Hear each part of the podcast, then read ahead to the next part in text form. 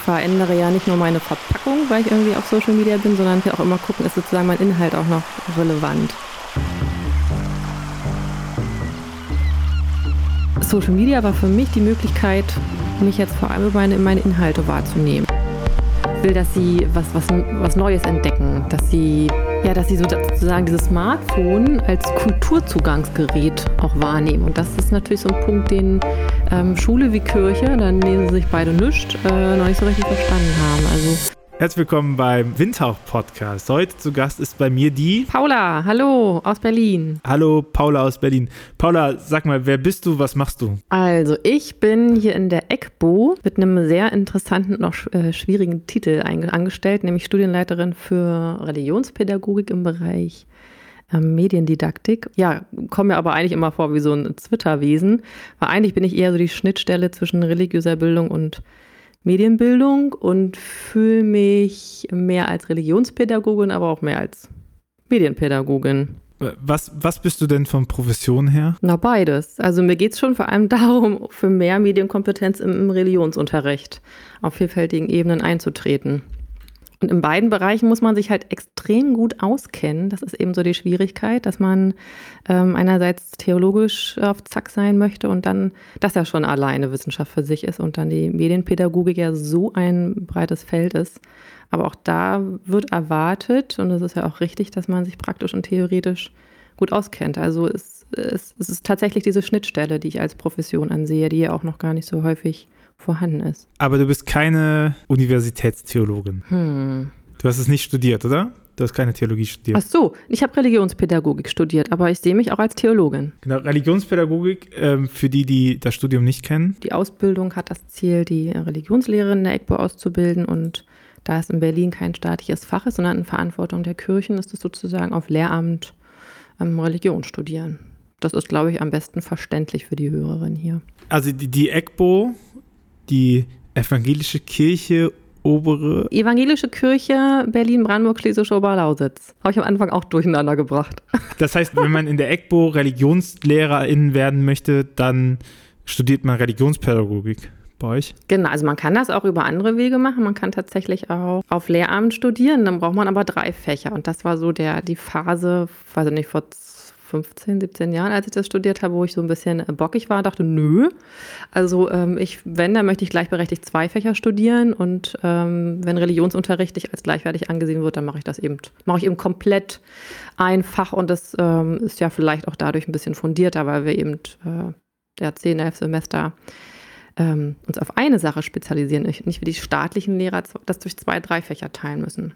Also ich habe es als viel konzentrierter wahrgenommen, mit, mit, anderen Bundesländern verglichen. Das heißt tatsächlich, dass die EGBO ausschließlich Religionslehrer, die nur ReligionslehrerInnen sind, ausbildet? Ich frage nach, weil ich, ich das halt über den Universitätsweg kenne, äh, dass du eben auch als Zweitfach oder sowas äh, Religion mit rein studieren könntest, dass du auch nur zwei hast und dann wirst du halt angestellt, aber ihr habt einen, ihr rekrutiert die quasi darüber. Wir haben also unterschiedliche Wege. Du kannst es, wie gesagt, auch an der ähm, Humboldt-Uni, glaube ich, studieren und kannst Mathe, Religion und Deutsch, aber du hast halt die Verpflichtung zu drei Fächern. Oder du hast die quasi ähm, kircheninterne Ausbildung. Ich glaube, das waren früher in Süddeutschland die pädagogischen Hochschulen. Die gibt es jetzt, glaube ich, noch, ich glaube, eine in Freiburg. Es gibt im, äh, im katholischen Bereich gibt's pädagogische Hochschulen, die, die machen dann meistens, werden die dann GemeindereferentInnen. Habt, habt ihr das auch? Also so den ist das ein. Ja, stimmt. Die gibt es mittlerweile auch. In der Diakonenausbildung gibt es, glaube ich, auch noch. Ähm, da kenne ich mich jetzt nicht so gut aus, aber man kann auch tatsächlich mit der Ausbildung mittlerweile, bei uns war das noch ein bisschen geteilter in der Gemeinde, als Gemeindepädagogin arbeiten. So heißt es in der, in der EGBO. Genau, die, die evangelische Kirche rekrutiert da meines Wissens vor allen Dingen Sozialpädagogen normalerweise drauf auf sich stellen, direkt, während wir Katholiken gerne das alles in unserer eigenen Ausbildungs- Mhm. Und deswegen haben wir halt die, die GemeindereferentInnen. Mhm. Aber jetzt sag mal, jetzt hast du dann, dann, dann hast du studiert und hast gesagt, ich werde jetzt die beste Religionslehrerin der Welt. Und jetzt machst du was mit Medien. Wie bist du dazu gekommen? Lehrer hat man ja irgendwie immer was mit Medien zu tun. Und habe das tatsächlich immer schon so ein bisschen punkig gemacht an meiner Schule. Also wir hatten auch ein Smartphone-Verbot und bin dann aber immer ganz äh, clever mit Elternbriefen zur Direktorin gegangen. Ich habe einfach schon irgendwie 2000, nee, genau, 2007 das erste Mal so äh, mit digitalen Projekten angefangen. Da war das noch äh, nirgendwo irgendwie Fame und es gab noch keine Diskussion um Digitalisierung oder Medienkompetenzbegriffe. Ich hatte mein erstes Smartphone 2010 zur Einordnung. 2007 ist echt. Ähm ja, ich fand das einfach äh, naheliegend, weil äh, mir am meisten die projektbezogene Arbeit im Unterricht Spaß gemacht hat. Am liebsten hätte ich auch gar, mich gar nichts an, ans Curriculum gehalten, sondern einfach projektbezogene Arbeit gemacht, weil ich das, den Eindruck hatte, den Schülerinnen macht das auch am meisten Spaß und war viel ähm, an außerschulischen Orten, war an jedem Kirchentag mit meinen Schülis und habe einfach gemerkt, dass das so dieser doch ein bisschen überdurchschnittliche Fokus auch auf Beziehungsarbeit meinem Unterricht total gut tut. Und da war es naheliegend zu gucken, was nutzen die eigentlich für, für Medien? Wie kann ich da vielleicht auch die Lust steigern für meine tiefen Themen, die ich ja trotzdem vorhatte. Ich war ja doch ein sehr, also mein, mein, mein, mein, mein Beat sozusagen im Religionsunterricht war so, lasst euch, äh, lasst sie durch ein Mini-Theologiestudium gehen. das, okay, also große Themenvielfalt abzudecken. Ja, anspruchsvoll. Also tatsächlich anspruchsvolle Themen auch unterrichten. Und das ist gar nicht so einfach in konfessionslosen Gebieten, wie ich es ja war in Berlin und du sagst, du arbeitest in der Schnittstelle von religiöser Bildung und Medienbildung. Magst du mal so ein bisschen beschreiben, wo du die Schnittstellen da drin siehst? Ich will ja auf eine gewisse Art und Weise, dass die Heranwachsenden über ihren Glauben aussagefähig sind oder Glauben kommunizieren können. Und dazu brauchen sie eine fachliche Kompetenz, sage ich jetzt mal, aber auch eine mediale Kompetenz. Beides gehört ja also zueinander. Und das ist ja auch das, was wir vielleicht von Pfarrerinnen oder Pfarrerinnen, äh, Lehrerinnen erwarten, dass sie ja schauen, was ist denn zeitgemäße Glaubenskommunikation? Was gehört dazu auch inhaltlich? Also ich verändere ja nicht nur meine Verpackung, weil ich irgendwie auf Social Media bin, sondern auch immer gucken, ist sozusagen mein Inhalt auch noch relevant. Und das ist so das, was ich als Lehrer eigentlich tagtäglich mache. Ich mache meine, oder ich habe den Anspruch, die Inhalte ähm, unter so eine Relevanzherausforderung zu stellen und gleichzeitig ähm, ändern sich natürlich auch die, die Kanäle oder muss ich die Inhalte an die Kanäle anpassen. Also es ist totale Wechselseitigkeit, die für mich äh, außer Frage steht. Hast du ein Beispiel, wo du sagst, das ist besonders gut gelungen? Mm, bei Hate Speech zum Beispiel. Also ich war mal auf einer Veranstaltung eingeladen von der Evangelischen Akademie, die war so ein bisschen interdisziplinär aufgebaut und es ging um die Frage, welche wissenschaftliche Richtung hat äh, so einen Lösungsansatz, wie man mit Hate Speech umgehen kann. Und ich war sozusagen aus der Religionspädagogik gebucht und ich war eigentlich so mein Haupt, meine Hauptaussage war, ähm, the answer ist Medienkompetenz. Also ich muss ja sozusagen in der Lage sein, herauszufiltern, was sind so die theologischen Debatten oder wo gibt es vielleicht auch im christlichen Kontext oder gerade im christlichen Kontext äh, ähm, Strömungen, die diese Hate Speech, Hate Speech befeuern und wie kann ich da aber auf Social-Media-Kanälen, also welche Möglichkeiten gibt es damit umzugehen?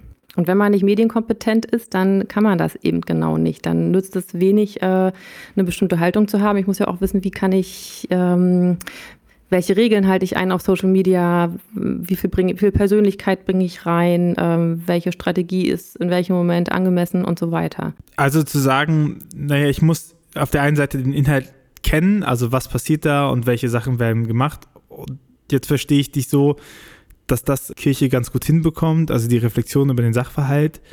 Und dass dann der zweite Punkt, die Schnittstelle zu der Medienkompetenz an der Stelle ist zu sagen, naja, gut, bringt dir ja nicht nur zu wissen, was irgendwie schlecht ist oder was im Argen ist oder was gut ist, sondern du musst ja auch wissen, wie du das kommunizierst, sodass die Leute das verstehen oder dass, dass du überhaupt ausdrucksfähig wirst. Ne? Also bringt ja nichts, bringt ja nichts, wenn ich alles durch, durchdacht habe in meinem Kopf, oder in meiner Institution, aber es halt nicht schaffe, anderen zu vermitteln, was für mich da jetzt eigentlich die Knackpunkte sind. Mhm. So.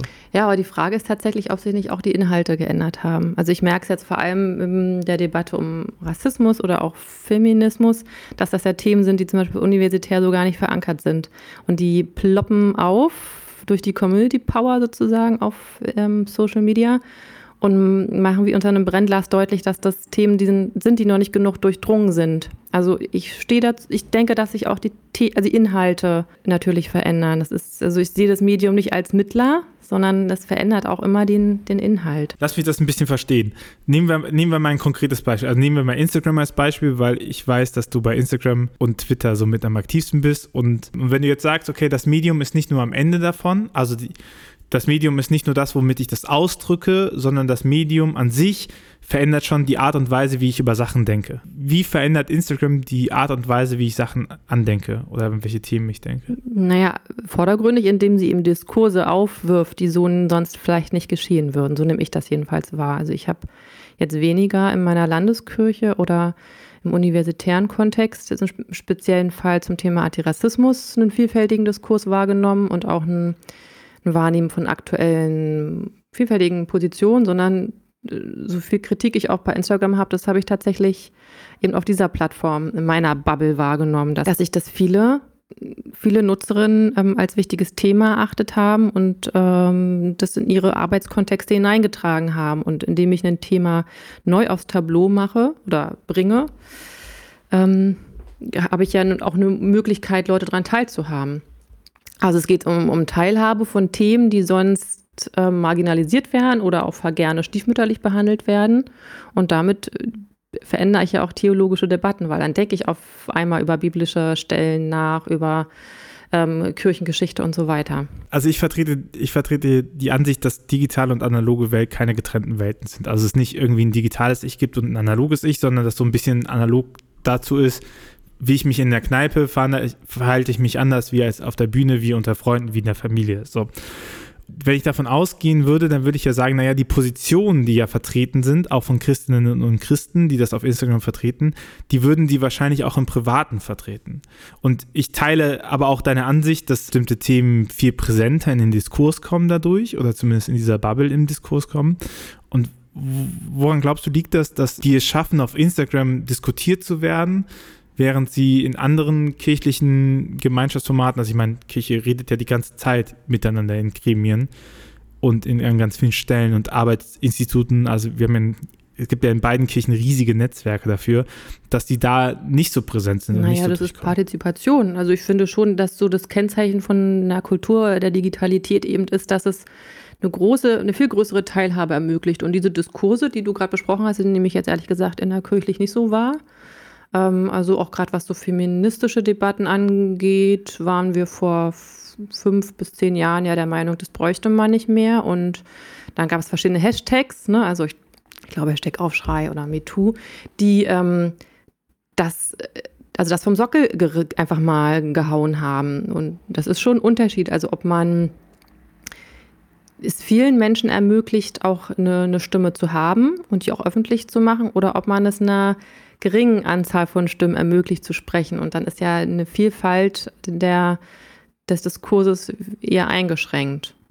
Und das finde ich so die, die wahnsinnige Chance an Social Media, dass man ähm, einfach viel mehr sich beteiligen kann, dass man demokratische Strukturen im optimalen Falle ermöglicht. Und das erlebe ich im Analogen tatsächlich eher eingeschränkt. Und du würdest sagen, die Tatsache, dass man das überhaupt hört nach außen, in dieser Bubble liegt daran, dass es eben einen unmittelbaren Zugang über diese Plattform zum Sender gibt. Also, dass ich nicht dich auf irgendeiner Tagung treffen muss, um deine Position zu hören, sondern dass ich einfach deinem Account folgen kann. Genau. Also ich habe ja auch viel mehr die Möglichkeit, auch dazu zu lernen. Das ist ja auch so ein Bildungsverständnis. Für mich ist das auch immer so eine Art Mikrofortbildung. Auch wenn ich nicht immer so gut selektieren kann, es manchmal auch zu viel wird, aber Twitter und Instagram sind in einer gewissen Art und Weise, haben sie Fortbildungscharakter, weil ich dazu lernen kann. Ich bleibe jetzt mal bei dem Thema Antirassismus, weil es mich so wahnsinnig beschäftigt hat. Was ich da fundiert gelernt habe dieses Jahr, ähm, aber auch praktisch für, für, den, für den frühpädagogischen und ähm, für den Primarbereich, also einfach auch, wie kann ich es in meinem Arbeitskontext einsetzen, das hätte mir als hätten mir beispielsweise Printfassungen so gar nicht bieten können. Also die Aktualität ist einfach unschlagbar. Und dadurch, dass ja da auch verschiedene Berufsgruppen vertreten sind, also Laien wie eben Menschen, die sich ganz professionell damit beschäftigen, ähm, gibt es meiner, meiner eigenen Bildung und meiner Allgemeinbildung einen extremen Schub. Und halt auch Betroffene und Gegner und Täter und Opfer, so dass man eben auch auf die zugreifen muss. Ne? Also wo gibt es halt mal ein Plenum, wo, wo Leute sagen, hey, ich habe da was zu sagen und deswegen kommt man drauf und nicht, ey, ich glaube, diese Person hat was zu sagen und deswegen mhm. frage ich sie an. Ja, das ist richtig, genau. Also der betroffenen Austausch, der ist auch nochmal ganz erheblich. Ja. Ich hatte auch das Gefühl, dass gerade bei dieser Antirassismus-Debatte innerhalb der äh, Kirchenbubble, das ganz stark getrieben worden ist von Leuten, die gesagt haben, ey, guck mal, ich bin das. Das ging ja, glaube ich, von der Black Lives Matters Demo in den USA mit Portland und sowas, schwappte das hier rüber. Und das dann eben nicht gesagt worden, ach so, hier guck mal, die USA und die haben halt so viele, sondern dass dann Leute ganz profiliert aufgestanden und gesagt haben, hey, ihr seht das vielleicht nicht, ne, aber ich bin diese Person mit schwarzer Hautfarbe, die diskriminiert wird, so oder die das erleben musste. Total. Und das hat natürlich eine äh, viel krassere Unmittelbarkeit, ne, als wenn wir jetzt darüber reden, wer das sein könnte und woran das liegt und dann guckst du dieser Person ins Gesicht oder du folgst der auch schon seit längerem und dann denkst du so, ja, ach krass, die ist das ja, ich habe das nie mhm. gesehen. Mhm. So. Ja, man könnte fast sagen, es hat so einen leicht inklusiven Charakter, weil man eben die, die, die Schwelle eben sehr niedrig ist, sich zu beteiligen und auch aufmerksam zu werden auf ähm, bestimmte Stimmen. Also das merke ich jetzt auch in der Arbeit im Fachkollektiv. Das ist ein ähm, Kollektiv, was christliche Andachten auf Instagram mit feministisch, aus feministischer Perspektive hm, produziert, dass wir einfach auch jeden Sonntag immer gucken, wer könnte denn dazu passen. Und dann gibt es immer ein Mitglied, was sagt, Mensch, mir ist neulich auf, weiß ich, beispielsweise Insta ja der begegnet oder die begegnet. Und wollen wir die nicht mal fragen und wollen wir sie nicht teilhaben lassen? Also wir können ja nicht als Gruppe von zehn Menschen, die wir derzeit sind, über all die Themen, die wir so antasten, wie ähm, Ordensleben in Deutschland, ähm, Rassismus, ähm, Inklusion, das können wir ja gar nicht beantworten, sondern wir lassen Menschen eben sprechen. Und auf die sind wir aufmerksam geworden, weil ähm, wir auf den sozialen Medien sind. Die, also ich hätte, glaube ich, diese selber die eigene Reichweite nicht und ich würde die Reichweite von anderen so gar nicht wahrnehmen, weil es ja vielleicht auch im, im kohlenstofflichen meist eher darum geht, wer besonders laut schreit oder laut ist. Was ja auch überhaupt nicht mein, meinem Charakter entspricht. Also ich beispielsweise bin eigentlich eher doch zurückhaltend, es sei denn, ich fühle mich besonders wohl in einer Gruppe, aber bin jetzt nicht unbedingt jemand, der sich so sehr gern von Anfang an im Vordergrund stellt. Und auf Social Media kann ich das aber. Da müssen mir alle zuhören, wenn ich Stories poste oder irgendetwas mache. Und das finde ich total grandios. Ich finde bei Social Media, oder nehmen wir Instagram, damit wir nicht immer Social Media sagen müssen. Ähm, bei Instagram ganz konkret, ich finde, das ist auch nicht, das ist schon, das ist natürlich vergleichbar mit, ich gehe auf eine Bühne und sage Leuten etwas. Aber ich finde, es hat auch nochmal mehr den Charakter von, ich lasse Leute in meinen Kopf reingucken. Also genau den Bereich, den ich auch reingucken lassen möchte. Ne? Niemand muss was sagen, was er nicht weiß. Aber es sind ja dann auch mehr meine Gedanken, die da zur Schau gestellt werden. Und das ist ja schon ein Unterschied, weil wenn jemand wenn jemand auf die Bühne geht und ich kenne das auch, dann denkst du ja so, hm, habe ich jetzt eigentlich genug zu sagen, um diese 30, 40, 50 Leute da entsprechend auch zu unterhalten. Also habe ich jetzt auch Mehrwert, dass die mich hören, da haben die Mehrwert davon. Bei Instagram und sowas kann ich ja sagen, naja, das dürfen die ja für sich entscheiden, ob sie einen Mehrwert haben, meine Gedanken zu lesen, weil es steht ihnen eben auch frei, rauszugehen. Ne? Es, es passiert ja selten, dass jemand im Plenum sagt, oh, den habe ich jetzt keinen Bock mehr, mhm. hau ich ab. Ja, ich höre es auch tatsächlich von vielen introvertierten Menschen, dass es einfach nur, dass sie da mehr Mut haben, auch äh, in die Kamera zu sprechen oder sich zu äußern. Ich finde das auch nochmal einen sehr angenehmen Gedanken, weil ja in der Berichterstattung über soziale Medien der total berechtigte Kritikpunkt mit Manipulation und Hate Speech und dass man eben schnell Massenmeinungen aufbaut, indem man einfach viel spammt gewisse Sachen oder dass man, äh, dass polarisierender Content eben auch bevorzugt wird gegen nicht polarisierenden Content und so. Und ähm, da nochmal auch diese Erfahrung geteilt zu haben, naja, das, aber du hast überhaupt erst die Möglichkeit, überhaupt mal was zu posten an der Reichweite. Ne? Wenn du halt auf dem Schulhof stehst und alleine bist und du bist aber eigentlich die beste Autorin der Welt, äh, in dem System Schulhof wird dir wahrscheinlich keiner zuhören. Und wenn du nicht irgendwie Karriere machst oder auf eine richtige Person triffst, wird dir auch ansonsten keiner zuhören. Ne? Und so kann man sich die eigene Plattform dafür geschaffen. Ja, also in dem Kontext fällt mir auch auf, äh, das ist so mein persönlicher Eindruck oder meine persönliche Beurteilung, dass es auch tatsächlich mehr um Inhalte geht. Also auch das sehen manche anders, aber also jetzt bei mir persönlich ähm, hatte ich immer auch ein bisschen damit zu kämpfen, das ist ja auch eingangs betont, ne, die Wichtigkeit meiner Ausbildung. Ähm, bin ich jetzt nur Religionspädagogin oder Volltheologin und das war immer auch ein Thema in meiner Lehrtätigkeit zehn Jahre an dem Gymnasium. Dass man jetzt nur Religion hat, äh, nicht irgendwie fancy Geschichte, Mathe-Kombi oder so. Und Social Media war für mich die Möglichkeit, mich jetzt vor allem über meine, meine Inhalte wahrzunehmen. Also, ne, sprich, welche Veranstaltungen sind mir wichtig, bewerb die auch ordentlich. ähm, welche Themen beschäftigen mich, aber auch klar äh, meine politische Haltung zu bestimmten Themen, äh, zu Schulpolitik, Politik im Allgemeinen. Und so nimmt man mich wahr. Und das ist ein ganz großes Geschenk, was, was ich so eben früher nicht wahrgenommen habe. Da ging es ja doch irgendwie immer um Vitamin B und bestimmte Abschlüsse und ähm, dann wird man, widmet man sich bestimmten Menschen gar nicht. Und für mich war das tatsächlich mal eine Chance zu zeigen, was ich eigentlich kann, was ich so drauf habe. Ich glaube, dass, dass die Profession im Vordergrund steht. Und zwar nicht die gelernte Profession, sondern das, was man mit Leidenschaft und mit großem, mit großem Arbeitsaufwand für sich selber auch macht. Den Leuten ist glaube ich, in erster Linie zum Beispiel scheißegal, ob ich katholischer Theologe bin. Den Leuten geht es darum, dass das, was ich schreibe und das, was ich mache und das, was ich publiziere, irgendwie passt. Und dann ist Theologe so im Hintergrund sowas, was das nochmal backupt, so und zu sagen, okay, der dreht jetzt nicht komplett frei, sondern der holt das aus irgendeinem Fundus raus und so. Und das aber letztendlich danach bewertet wird, was, was man eben publiziert, ne? Also, weil ich meine, wir kennen uns ja jetzt schon ein paar Jahre, immer mal wieder, und äh, ich habe tatsächlich nicht gewusst, was du studiert hast. Oder so, ne? Also ich hätte, ich hätte mich jetzt auch nicht gewundert, wenn du irgendwie einen, irgendeine Soziologie-Ausbildung gehabt hättest oder sowas. Das ist schon nochmal entscheidend, dass es gar nicht so viel darum geht, welchen Orden du trägst. Also, dass du halt den Orden trägst, was meinst du, bedeutet das denn jetzt für Amtsverständnis? Na, also was ich einfach wichtig finde, dass es tatsächlich ja vielleicht gar nicht so erheblich ist. Und das ist auch wieder so ein kleiner, eine kleine Verbindung zu dem, was ja heute vielleicht so ein bisschen Thema ist, so die Kultur der Digitalität. Und die heißt für mich eben auch ein lebenslanges Lernen. Und ich weiß, ja, das haben wir irgendwie schon vor 20 Jahren gesagt, aber es ist ja ganz oft Plattitüde. Es wird ja bei der Einstellung eben nicht verlangt, selbst von mir wurde das nicht verlangt.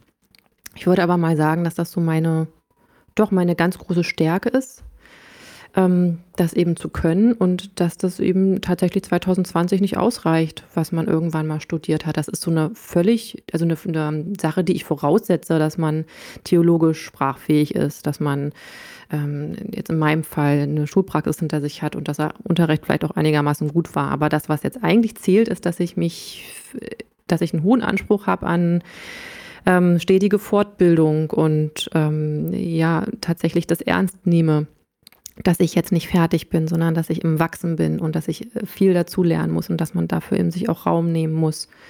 Und das unterscheidet mich dann vielleicht tatsächlich auch von anderen, die der Be Bezeichnung stehen bleiben, ist so ein bisschen herablassend, aber ja, es gibt ja vielleicht schon auch Leute, die sich so, ähm, die so ein bisschen das Selbstverständnis haben, dass sie äh, in die Pfarrtätigkeit kommen und dann sind sie fertig oder an die Lehrtätigkeit kommen und dann sind sie fertig. Und die ja Erwartung wird vielleicht auch an sie herangetragen. Es wird eben nicht gesagt, so. Wichtig ist mir vor allem, dass du stetig dich weiterbildest. Und das heißt jetzt nicht, dass du fünf Fortbildungen im Jahr besuchst, sondern das finde ich zum Beispiel auf Social Media eben ganz grandios, dass das so im Mikrokosmos funktioniert. Was ich da schon für super Theologen kennengelernt habe und auch mich selbst reflektiert habe, ähm, mit tausend äh, Lesezeichen auf Twitter mache und das nochmal nachlese. Also es ist tatsächlich schön, so diesen Wachstum an einem selbst so wahrzunehmen.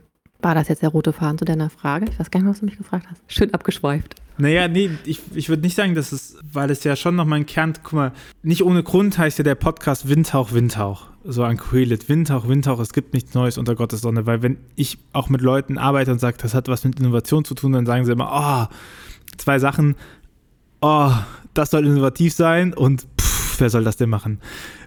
Und eine wichtige Sache, die ich denen immer sage, ist so, naja, es geht nicht darum, dass irgendwas komplett, es gibt nichts komplett Neues. Es ist, ne, weil du gesagt hast, lebenslanges Lernen, das haben wir vor 20 Jahren schon gesagt.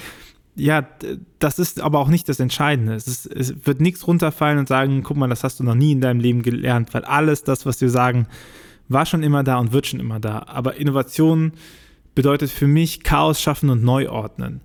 Also hinzugehen und zu sagen, naja, was bedeutet das denn jetzt konkret für mich? Also wenn ich sage, ich habe lebenslanges Lernen, wie drückt sich das für mich aus?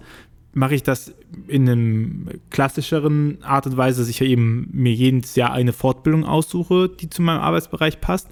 Oder mache ich das, ähm, indem ich mich Lernfelder aussetze, wo ich mich vielleicht sogar gar nicht so wohl fühle? Das ist ja, und ich glaube, was, was mir auch immer wichtig ist, ist zu betonen, dass das ja keine äh, gut oder schlecht Gegensätze sind. Ne? Also es gibt glaube ich, auch ganz viele Leute, denen täte es auch gut, wenn sie für sich begreifen, dass sie nicht die Innovatoren sind. Wenn die einfach für sich klar haben, pass mal auf, ich werde hier diesen, ich, ich werde meine Arbeit nicht mehr groß verändern, sondern ich bin einfach dafür da, damit es so bleibt. Damit, damit es, das ist ja auch wichtig, ne? Also es braucht ja auch Kontinuität in der Institution. Es kann ja nicht sein, dass alle jetzt äh, hingehen und sagen, wir machen jetzt nur noch was Neues und dann sagt ihr, ja, aber pass auf, wir haben doch eigentlich noch die, diese Verpflichtung und jene Verpflichtung. So, ja, ist mir egal, wir machen jetzt was. Und gleichzeitig braucht es aber auch die Leute, die halt sagen, pass mal auf, ich habe hier große Lernfelder und ich gehe raus. Und wenn sich das die Leute bewusst sind mal und sagen, hey, ich bin, keine Ahnung, ich habe ich hab das Gefühl gehabt, wenn wir beim Schulkosmos bleiben, die Lehrer, die ich am meisten respektieren konnte, waren immer die Lehrer, die aber ziemlich genau auch wussten, wie sie wirken. Die wussten, wisst ihr was, ich bin der Lehrer, der hier vorne Frontalunterricht hat und ich habe hier eine Autoritätsperson und die Lehrer, die wussten, hey, ich habe auch einen gewissen Humor oder ich kann das und das gut, das, das macht halt voll viel aus, ne, in der, in der Auseinandersetzung damit. Weil hm. du auch weißt, wo du dran bist. Rollenkonformität nennt man wie, das bei wie? uns. Rollenkonformität. Ja, aber wie oft hast du es eben nicht? Wie oft ja. hast du auch den Punkt, dass jemand äh, reinkommt und sagt, hey, ich habe dieses Amt, ihr habt bitte zu mir zu gehorchen. Also das, was du gerade sagst, das wollte ich eigentlich vorhin auch ein, ähm, beantworten mit dem Amtsverständnis. Also ich kann dir nur zustimmen, es hat ja so ein bisschen den Touch von, ähm, lasst uns eher Leute kompetenzorientiert einstellen. Also es geht eben nicht darum, ähm, jetzt, eine, bleiben wir bei meiner Stelle, eine Studienleiterin für Mediendidaktik einstellen, dass die ähm, vor allem den und den Abschluss hat. Und dann gibt es so die üblichen, üblichen Phrasen, die überall stehen. Cooles Team. Kommunikationsfähig. Und so, und so. Belastbar. Genau, kommunikationsfähig. Word und Excel. Computerkenntnisse. Word und Excel. Ja, geil. Ja. so, sondern dass man eher sagt, nee, es kann eben nicht jeder alles können. Das ist also wirklich nochmal ein guter Hinweis, genau, dass man die auch entlastet, die eben so merken, also für den Bereich Innovation bin ich nicht zuständig, das kann ich vielleicht nicht, ich habe eben eine ganz andere Stärke, genau das ist es nämlich, dass man äh, ganz klar hat, für was man die Leute einstellt und dass man für die Stelle sich ein Bild macht, was muss da eigentlich geschehen. Und das hat eben wahrscheinlich doch viel mit sehr persönlichen Kompetenzen zu tun, das stehen bloß die wenigsten Arbeitgeber. Also vielleicht so ein bisschen in der Start-up-Kultur oder manchmal ähm, merke ich das schon, dass es bestimmten Unternehmen in die Richtung geht, aber in Kirche höre ich das noch viel zu selten. Da wird immer von den Allroundern gesprochen und in alles Könnern und ähm, unter vorgehaltener Hand hat so jeder so seines, seine Hobbys und Spleens und Vorlieben. Und dazu kann man ja auch ganz selbstbewusst stehen, dass der eine eben die Stärke hat, weiß ich nicht, äh, wie du gerade meintest, so die Substanz zu sichern und vielleicht sich auch äh, eher hinter Büchern zu vergraben und ganz wild zu publizieren oder ich weiß es nicht. Ähm, und der eine ist eben der so ein Kreativkopf und einer, der vielleicht eher Kurzstrecken läuft.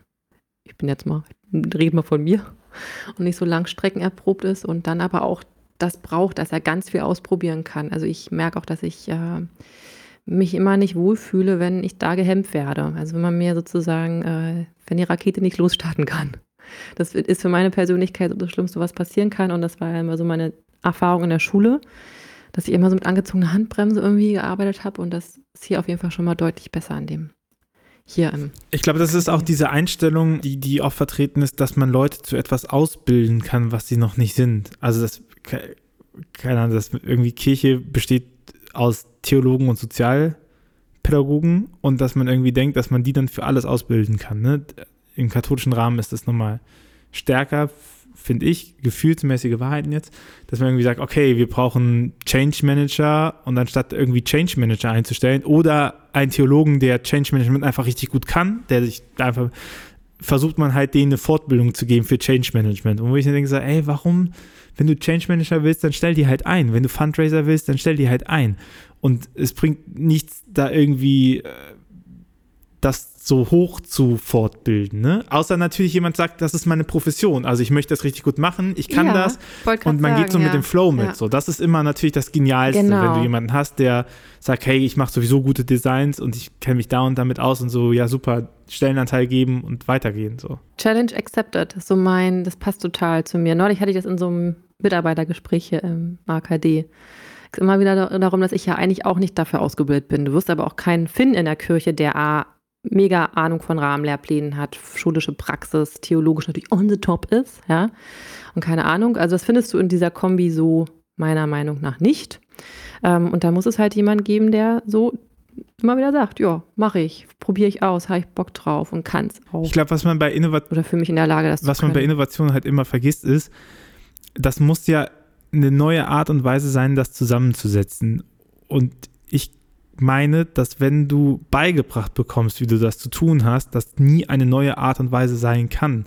Das heißt, die Tatsache, dass es eine Ausbildung gibt, etwas zu machen, ist eher, da, ist eher im Kontinuitätsbereich anzusiedeln. Also weil genau diese Spannung, ich, ich stehe in einem Lernfeld und ich weiß nicht, was ich machen kann, aber ich möchte was machen und ich weiß, was ich an Kompetenzen mitbringe und deswegen bearbeite ich das. Das ist ja genau der Bereich, wo was passiert. Also ich kenne aus meinem Netzwerk, wenn ich mal gucke, die meisten haben angefangen, dass sie einfach gesagt haben, oh, habe ich noch nie gemacht, mache ich jetzt mal. Und das ist diese Lernkurve, die zieht, ne, die so, das jetzt, und wenn, wenn ich das jetzt auch jemandem beibringe oder so, dann bleibt das immer genau an der Stelle stehen, wo ich stehen geblieben bin. Weißt du, also die, die machen dann nichts Neues, ne? das hilft vielleicht auch, aber die machen ja nichts Neues, die entwickeln das ja nicht weiter, sondern die bekommen ja etwas mit, was gegeben ist. Auch wenn es für sie halt neu ist und wenn das für die auch eine Spannung ist. Aber so richtig groß nach außen kann das halt nie gehen über Vorträge, ne? Sondern wenn du halt wirklich on the top sein möchtest und vorangehen möchtest, dann musst du die Person halt eben sein, die die, die Grenzen halt sprengt. Und ich glaube, sowas funktioniert halt nicht im Fortbildungscharakter. Sowas funktioniert halt nur mit Explorationsräumen, ne? Wo du halt sagen kannst, hm. fuck it, ich mach das jetzt mal, mal schauen, was daraus kommt. Hm. Hm. Oh, spannendes Ja, und Feld. eigentlich ist es ja, doch auch genau auch die Art und Weise, wie ich finde, guter Unterricht sein müsste, oder? Also, dass man immer wieder diese Spannungen aufstellt, anstatt zu sagen, hier, es gibt das mal mehr und mal weniger fächermäßig so. Du kannst jetzt nicht sagen, jetzt zerschneiden wir mal Menschen und dann darf jeder mal das Organ benennen, was er findet. So, also es darf auch Fakten geben und Faktenvermittlung geben, aber die, die Fächer, die Spaß machen, sind ja vor allen Dingen, wenn du, wenn du für dich selber oder ich hatte Spaß in der Schule, wenn ich für mich selber erkannt habe, wo das, wo das Feld ist. Und das kann ja auch bei Mathe sein, ne? Wenn du irgendwie auf einmal erkennst, ach so, krass, das ist die Gedankenwelt, die dahinter steht, logarithmisch äh, Ableitungen zu bilden oder sowas, ne? Das wird da irgendwie abgebildet. Ach so, das kann ich, ne? Und man, man, das sind so die Sprünge im Kopf, finde ich, wo man merkt, ach, das kann ich auch dafür benutzen, obwohl es niemand gesagt hat, dass man es dafür benutzen kann. Ja, damit hast du mir eine, eine grandiose Brücke zur Medienpädagogik geschlagen. Also eben mein erster Gedanke war ja, einfach mehr Prosumer sein. Ich weiß nicht, ob der Begriff so bekannt ist. Unter uns Medienpädagogen heißt das halt produzieren und konsumieren. Und ich will ja auch ähm, ähm, quasi im Religionsunterricht oder im Deutschunterricht, whatever, äh, oder in der Jugendarbeit in der Kirche nicht, dass die ihre Swipe-Funktion perfektionieren auf dem Smartphone oder die Nutzungsdauer verlängern, sondern ich ähm, will, dass sie was, was, was Neues entdecken, dass sie ja, dass sie sozusagen dieses Smartphone als Kulturzugangsgerät auch wahrnehmen. Und das ist natürlich so ein Punkt, den ähm, Schule wie Kirche, dann nehmen sie sich beide nischt, äh, noch nicht so richtig verstanden haben. Also ganz oft geht es ja um Technik ein, also Technik in den Schulraum bringen oder Technik in die Kirche bringen oder ähm, an die Pfarrerin. Aber dass wir sozusagen mal richtig so Kulturdebatten führen und nicht so eine Technikdebatten, ähm, das stört mich immens. Also da muss ich mich auch echt immer zügeln, weil da kann ich mich ordentlich echauffieren. Ähm, dass das so eine, so eine, so eine Tulifizierung irgendwie in sich trägt und dass man nicht einfach sagt, Mensch, ja, es geht doch darum, dass die Schülerinnen einfach, ja, selbst, also dass es einfach ganz, ganz krass konsequent handlungsorientiert gedacht wird und dass man so eben Unterricht aufbaut, so wie du es gerade gesagt hast. Ne? Also es äh, ist immer eine Verzahnung, logisch, Theorie, Praxis, aber in Schule passiert das ja noch viel zu selten, dass es ähm, ja konsequent handlungsorientiert ist. Und in der Medienpädagogik oder in Nutzung mit Medien macht sich das halt so krass ähm, bemerkbar oder da wird es so total deutlich, dass das eben dann nur so eine Mini-Facette von Medienkompetenz ist, wenn ich beispielsweise bin ich ja immer der Meinung, ja, über Social Media muss man in der Schule sprechen. Also ich muss es, nee, man kann eben nicht nur sprechen, sondern ich kann nur sprechen, wenn ich es ausprobiert habe. Und ich halte nichts von diesen komischen, gefakten Chatverläufen, die so irgendwelche Pfarrer ah. initiieren. Und ja, das kann man ja auch mal machen. Aber das hilft jetzt nun irgendwie den, den, den Schülerinnen nicht weiter, wenn sie tatsächlich kommentieren, was sie ja auch machen auf TikTok, Instagram und so weiter. Oder eben eine Nachricht bekommen oder also Diskussion führen. Das ist, hat alles was mit Kommunikation zu tun. Und wir lernen zu kommunizieren, was Gedichte angeht oder auch äh, historische Quellen oder ein Bild der Weimarer Republik, aber wir lernen nicht einen Instagram-Post zu analysieren. Und das ist eigentlich so genau das, was ich will. Oder halt zu merken, wie es so ist. Ich, ich meine, zum Beispiel, ich gucke ähm, im Moment Sommerhaus der Stars. Damit muss diese Folge relativ. Ach, geil, das habe ich verpasst. Und ich habe schon voll die Bildungslücke erkannt. äh, nicht so schlimm. Äh, das ist kein, und davor habe ich Social Dilemma geguckt, die Doku äh, von Netflix, wo, wo ja so eine Grundthese ist ja zu sagen, naja, Social Media sorgt dafür, dass wir immer polarisierender werden, weil polarisierend mehr für Interaktionen sorgt. Und mehr Interaktion heißt länger auf der Plattform, heißt bessere Werbeverkäufe. So. Also ganz, ganz grob mal diese These zusammen. Lohnt sich auf jeden Fall Social Dilemma zu gucken. Und dann guckst du Sommerhaus der Stars und dann merkst du, wie die ganze Dramaturgie, das ist ja ein geschnittenes Format, da sehr viel Content und der wird zusammen gemacht und dann hörst du so ein bisschen, was andere Leute von außen sagen und sagen, äh, passt nicht so. Und du merkst, wie polarisierende Sachen gebaut werden. Also wie die genauso initiiert werden, wie die Sachen, die sie gesagt werden, vom Offsprecher einsortiert werden, damit dieses Rollenbild von die hat folgende Rolle und steht im Kontrast zu dieser Rolle. Ne? Also dass, dass das so ähm, konstruiert wird. Und äh, dann, ich habe da jetzt letztens von einer, eine Nachricht bekommen, die kenne ich aus meiner Jugendzeit quasi.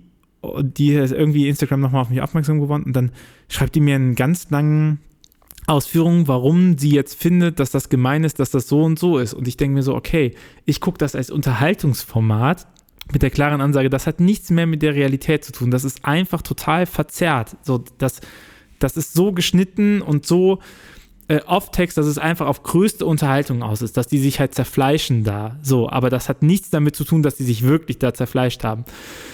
Und diese Kompetenz halt vermitteln zu können, warum, warum hält die denn das Shampoo dahin? Komisch. Hast du dich mal gewundert, wie lange hält deine Shampooflasche? Hast du dich mal gewundert, wie oft die Shampoos neue Shampoos vorstellt und einkauft? Also, die, das kann ja nicht im realen Praxis sein. Oder äh, warum, warum ist der erste Satz immer so komisch formuliert, ne?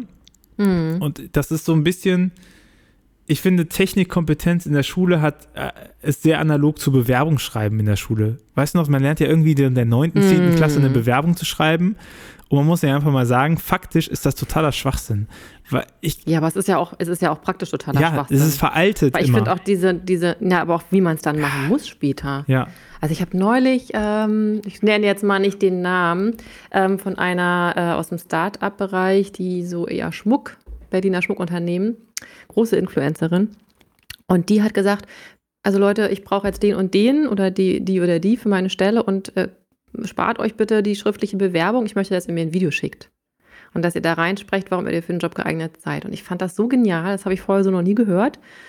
Und dachte immer, yes, genau da merke ich ja vielleicht auch, ist die Person, ähm, also was, wie gibt die sich, ne? Also es geht ja auch gar nicht darum, sich jetzt so perfekt zu verkaufen, aber was für eine Persönlichkeit bringt die eben mit, weil das natürlich immer auch eine Rolle spielt.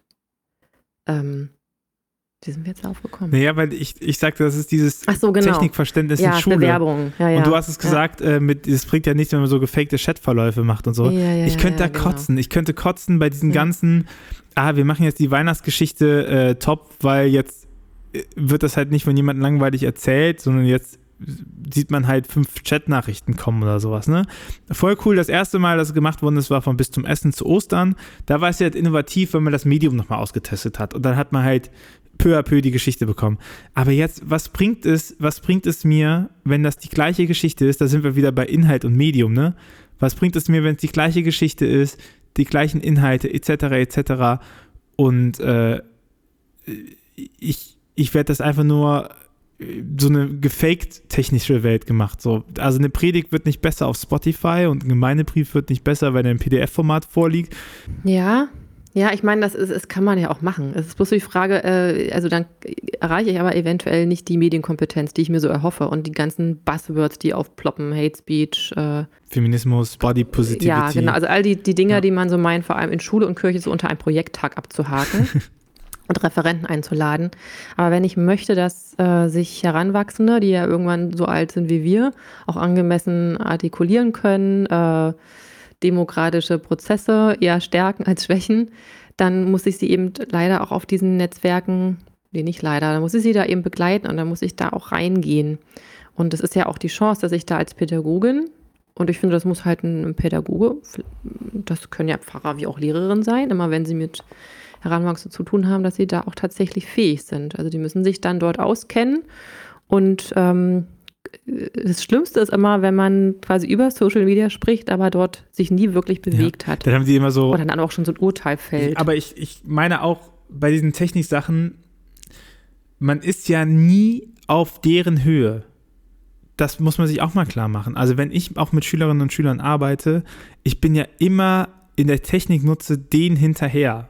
So, ich bestimmt kann ich manche Sachen besser als die, keine Ahnung, ich kann programmieren, ich glaube, das können jetzt nicht so viele, äh, die da sind, aber kann, da ist bestimmt ein Crack dabei, der mit Photoshop viel besser kann als ich. Oder der schon einen Twitch-Streaming-Kanal hat, etc.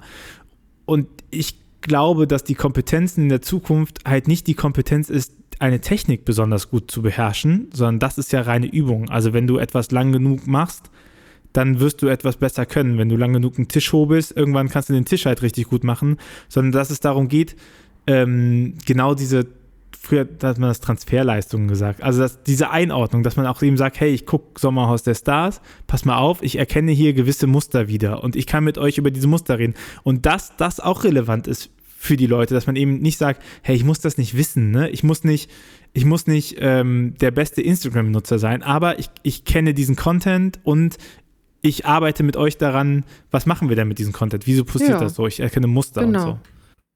Nee, das ist ja, also das ist aber ein Element, klar, also dass gerade so die technische Ebene da auch noch häufig sehr defizitär ist, aber das andere ist eben, du gerade schon gesagt hast, ja die Stärke von äh, Menschen, die mit ähm, Kindern und Jugendlichen zu tun haben, dass sie einen gewissen Gesprächsrahmen aufmachen und den auch leiten können und Gesprächsanlässe schaffen. Und äh, also ich finde das immer schon gut. Ähm, das ist immer so der erste Satz, wenn ich zu einem Workshop als Referentin eingeladen werde, wo es jetzt um Social Media geht, dass sie sich schon mal auf die Schulter klopfen können, weil sie sich für die Medienwelten der Heranwachsenden interessieren. Weil es ja tatsächlich so traurig ist, dass das ja leider nicht äh, selbstverständlich ist. Ähm, äh, die hören ja tatsächlich, ähm, reflektieren sich ja selten auch in ihrer eigenen Medienbiografie ne, und haben ja meist ähnliche Sachen auch erlebt. Ähm, und das, was aber eben ganz wichtig ist und was ich auch ähm, ganz häufig bei mir merke, weil ich auch denke, das fehlt mir halt einfach in meiner Prägung. Medienkompetenz hat keinen Sitz gehabt in Schule und Familie, dass man so, so ein verantwortungsvolles, ähm, eine verantwortungsvolle Nutzung tatsächlich erlernt. Das hört sich jetzt so ein bisschen ja, da bin ich altbacken raus. an, aber ja, ja, ne, ich ist ja auch, und so. Äh, ja, ja, aber zu wissen, weil wir es eben alle nicht gelernt haben, das ist aber genau das Ding. Ich ja auch nicht. Und ähm, was tut mir gut, was tut mir nicht gut? Und das ist ja genau das Problem, dass wir jetzt 2020 vor der Herausforderung stehen, dass wir das Heranwachsenden beibringen sollen und es selber eigentlich so minimal nur Medienkompetenz sind, gerade was so eigenen Medienkonsum angeht. Aber ich meine, das schon mal allein aus zu reflektieren, ist ja vielleicht schon mal ein Mosaikstein. Ne? Also ähm, auf jeden Fall sollte ich mit äh, mit den Kids irgendwie äh, tatsächlich sie dazu an, animieren, Mitgestalterin zu sein. Und ich nehme jetzt nicht so wahr, dass das so verbreitet ist. Also klar gibt es so vielleicht ein paar Nerds und so die Minecraft-Community, aber das ist ja auch so, ein, so, eine Teilkompetenz, die sie dann haben. Ne? Sie haben so dieses kritische Reflektieren oder eben auch ähm, beurteilen können oder auch ähm, ich finde das immer ganz wichtig, einfach auch so Rollenstereotype zu brechen in dem Alter. Das ist einfach nicht also es ist tatsächlich sehr unbekannt für Heranwachsende. Und da kann man eben eine neue Facette in den Unterricht mit hineinbringen. Das kennen sie so erstmal nicht. Und da gibt es ja auch wahnsinnig viele Accounts irgendwie auf TikTok und Instagram, ähm, die sie vielleicht ein bisschen ernster nehmen, als wenn ich sage, ähm, äh, brecht eure Rollenstereotype oder überdenkt eure eigenen Rollenvorstellungen. Natürlich lassen sie sich dann eher von so einem äh, Instagrammer animieren äh, und denken dann vielleicht äh, einfach auch über sich selbst nach. Ich finde es auch aus der eigenen Biografie gesprochen nochmal wichtig, dass man ernst nimmt, wie die Leute selber darüber urteilen, was ihr Konsum ist. Also ich mache ein Beispiel auf. Äh, ich habe Counter-Strike gezockt, schon immer. Counter-Strike äh, seit Beta 6, also wie alt war ich da? Acht oder so. Jenseits von FSK. Ich habe ganz genau mitbekommen, wie diese Erfurt-Amoklauf, wie diese mm. die Debatte darum ging und dann auch bei uns, oh, wie, ihr spielt Counter-Strike, oh, oh, oh, mm. schwierig, schwierig. Aber Counter-Strike hatte immer einen ganz starken sozialen Charakter, weil man es dann irgendwie, ich hatte drei Geschwister, dann hat man es mit denen im, im Hausladen gespielt, mit Bots, so, das war irgendwie besonders.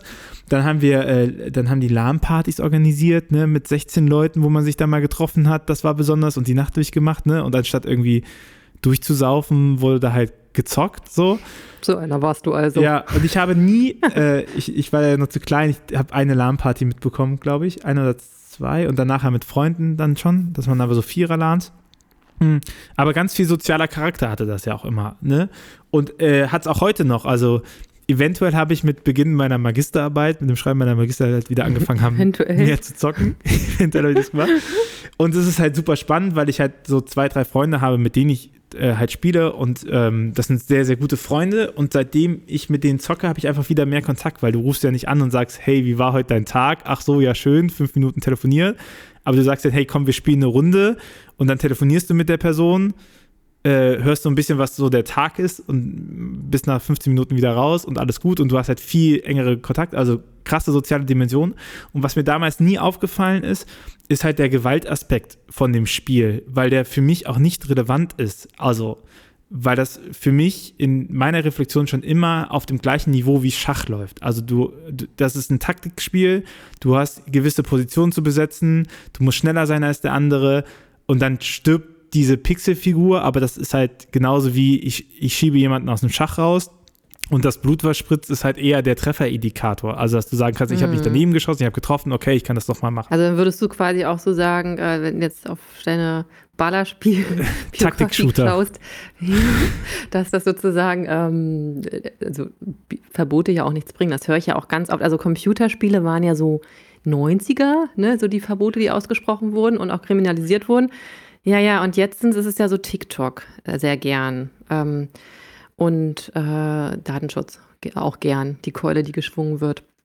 Und ich verstehe das immer gar nicht. Ich denke dann immer so, Leute, ja, das könnt ihr alle auch gern blöd finden oder nicht geeignet finden, aber das bringt euch jetzt im pädagogischen Kontext reichlich wenig, weil Verbote nun mal einfach nichts bringen. So, sondern guckt einfach, dass ihr, ähm, und da muss ich mich selber auch also ich nehme mich da auch selber mit ins Boot, weil natürlich versteht man auch nicht alles, was die Kids von heute machen und man hat findet auch manches einfach lächerlich oder albern. Ähm, und sich da zu reflektieren zu sagen, es, ist, es geht erstmal ums Verstehen, da helfen auch Studien. Also klar kann man auch Schülerinnen fragen, aber es hilft ja auch ein bisschen so eine wissenschaftliche Verortung und dann einfach zu gucken, wie kann ich denn jetzt einen konstruktiven Umgang anbieten, weil sie nut nutzen es ja eh. Ja, also sie nutzen halt TikTok und äh, weiß ich, sie nutzen auch Social Media. Wenn man in der Schule nicht drüber spricht, dann findet halt dieser Diskurs nicht statt. Und wenn ich das aber in einem geschützten Rahmen, der ein Konferunterricht oder ein Schulunterricht ist, sollte er jedenfalls sein, weil er angeleitet ist, ähm, dann kann ich ja da tatsächlich einen Buzzword, Vorsicht, Mehrwert äh, erreichen, weil sie äh, sich einfach ganz viele Fragen so natürlich nicht stellen. Also es ist äh, Natürlich vor allem eben dieses Konsumieren, machen wir uns nicht vor, ja.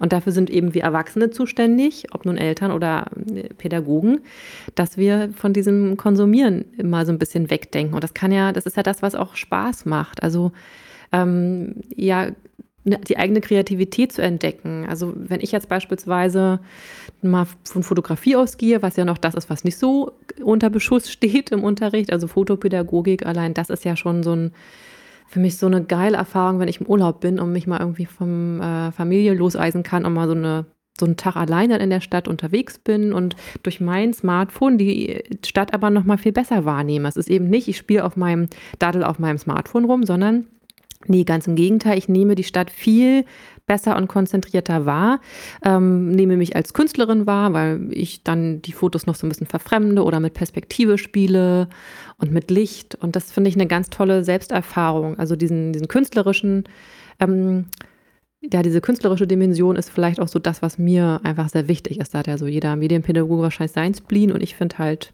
ja, Kunst oder sich als ähm, künstlerische Gestalterin zu verstehen, total spannend und eben auch jetzt für religiöse Bildung total passgenau. Aber ich finde auch nochmal klar zu haben, dass eben auch der Wert der Jugendliche, wie sie das reflektieren, ein Bestandteil. Ne? Also mit dem Beispiel Counter-Strike, so, ich hatte diese Gewalterfahrung, das war total irrelevant. Jetzt habe ich aber nochmal mit Google Stadia, mit einem, mit einem, äh, wo man neuere Spiele halt gut spielen kann. Ich habe keinen krassen Spiele-PC. So, und dann habe ich nochmal Tomb Raider gespielt. Das letzte Mal, als ich Tomb Raider gespielt habe, war das noch irgendwie so äh, fünf Polygone auf zwei Beinen, wo man dachte, das ist die krasseste Grafik der Welt. Und dann dachte ich ja, das ist ja gar nicht so gefährlich. Ich nur den Film. Ja, ey, und dann spiele ich das Spiel und das ist richtig cineastisch aufgebaut und, und stellenweise sage ich mir so, Alter, wie brutal ist es denn geworden? Was denn, was denn da passiert? Ne? Und auf einmal nehme ich jetzt als 30-jähriger Mann diese Gewalt in Videospielen anders wahr. So, das hat sich natürlich optisch verändert, aber ich, ich, ich habe das Gefühl, das ist nicht,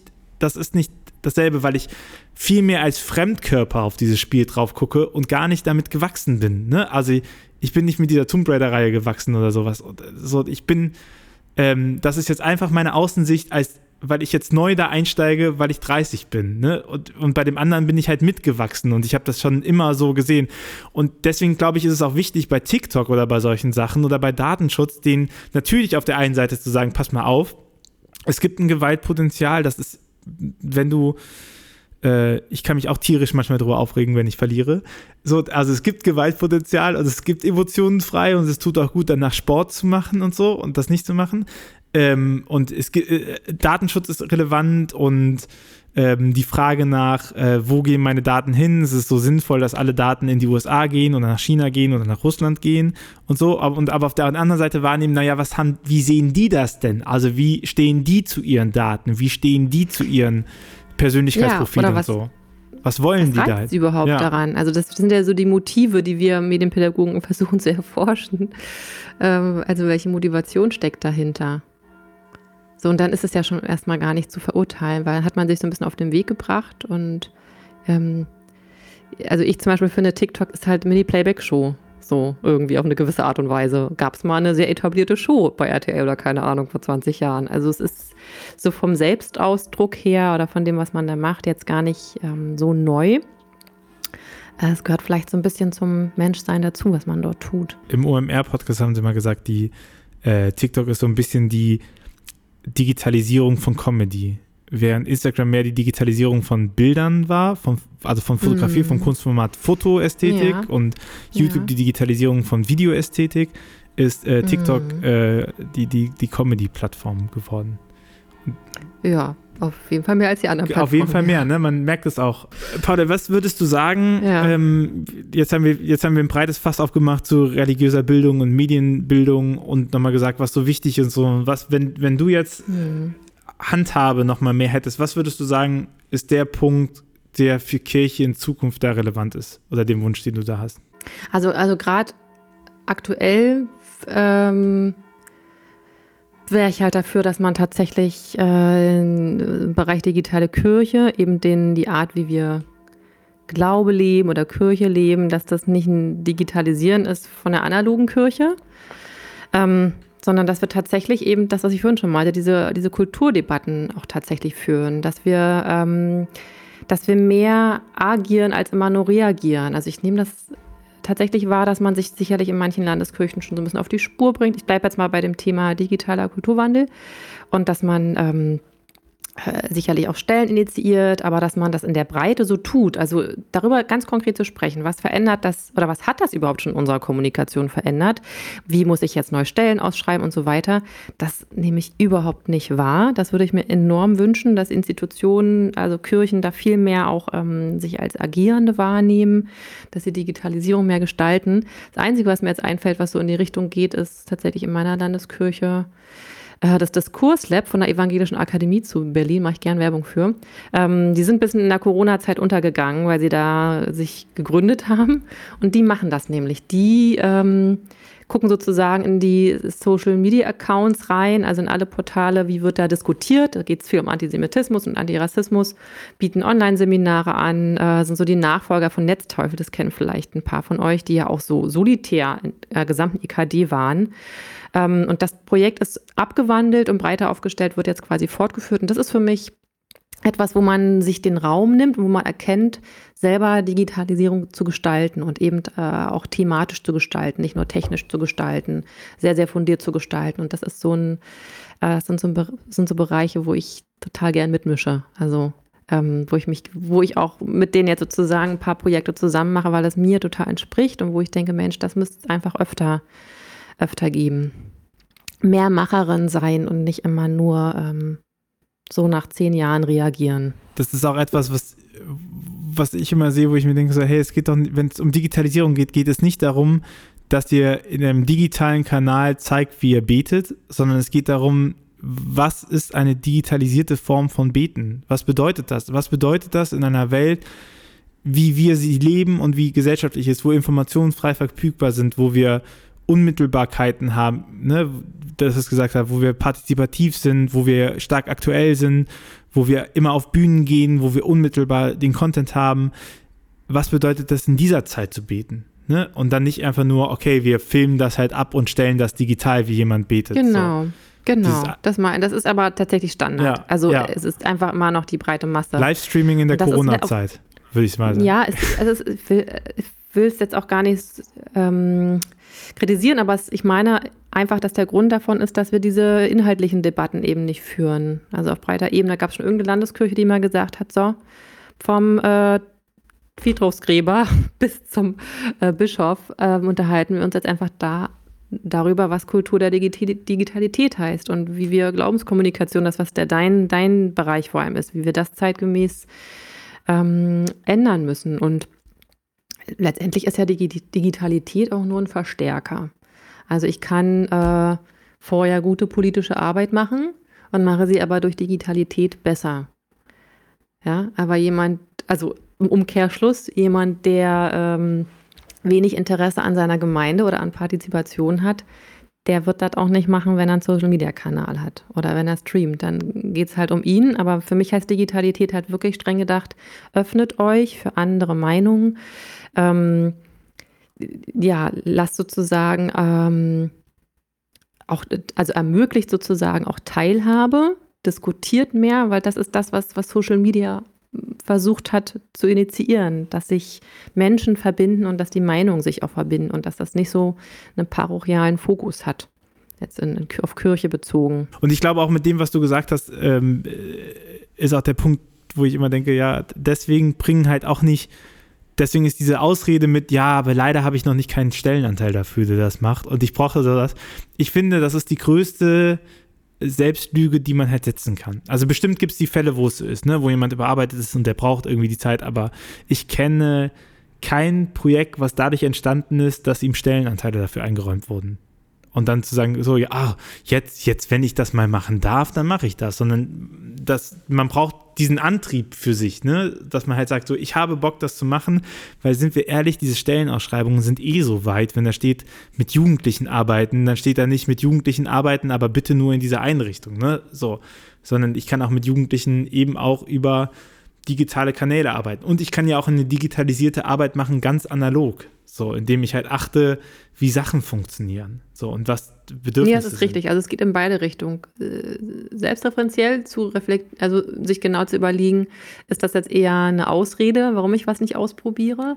Ähm, aber natürlich auch in Richtung der ArbeitgeberInnen, die natürlich irgendwann dann schon sich so ein bisschen entscheiden müssen, was ist der Fokus. Weil bei mir ist das äh, tatsächlich ja auch so, dass ich denke, ja, ich mache es, weil es meinem Kommunikationsverhalten auch entspricht ähm, und eben Fortbildung stattbildet, aber es sind eben versetzte Räume. Ne? Die hat jemand anders vielleicht woanders und es ist eben eine bewusste Entscheidung für diese Räume.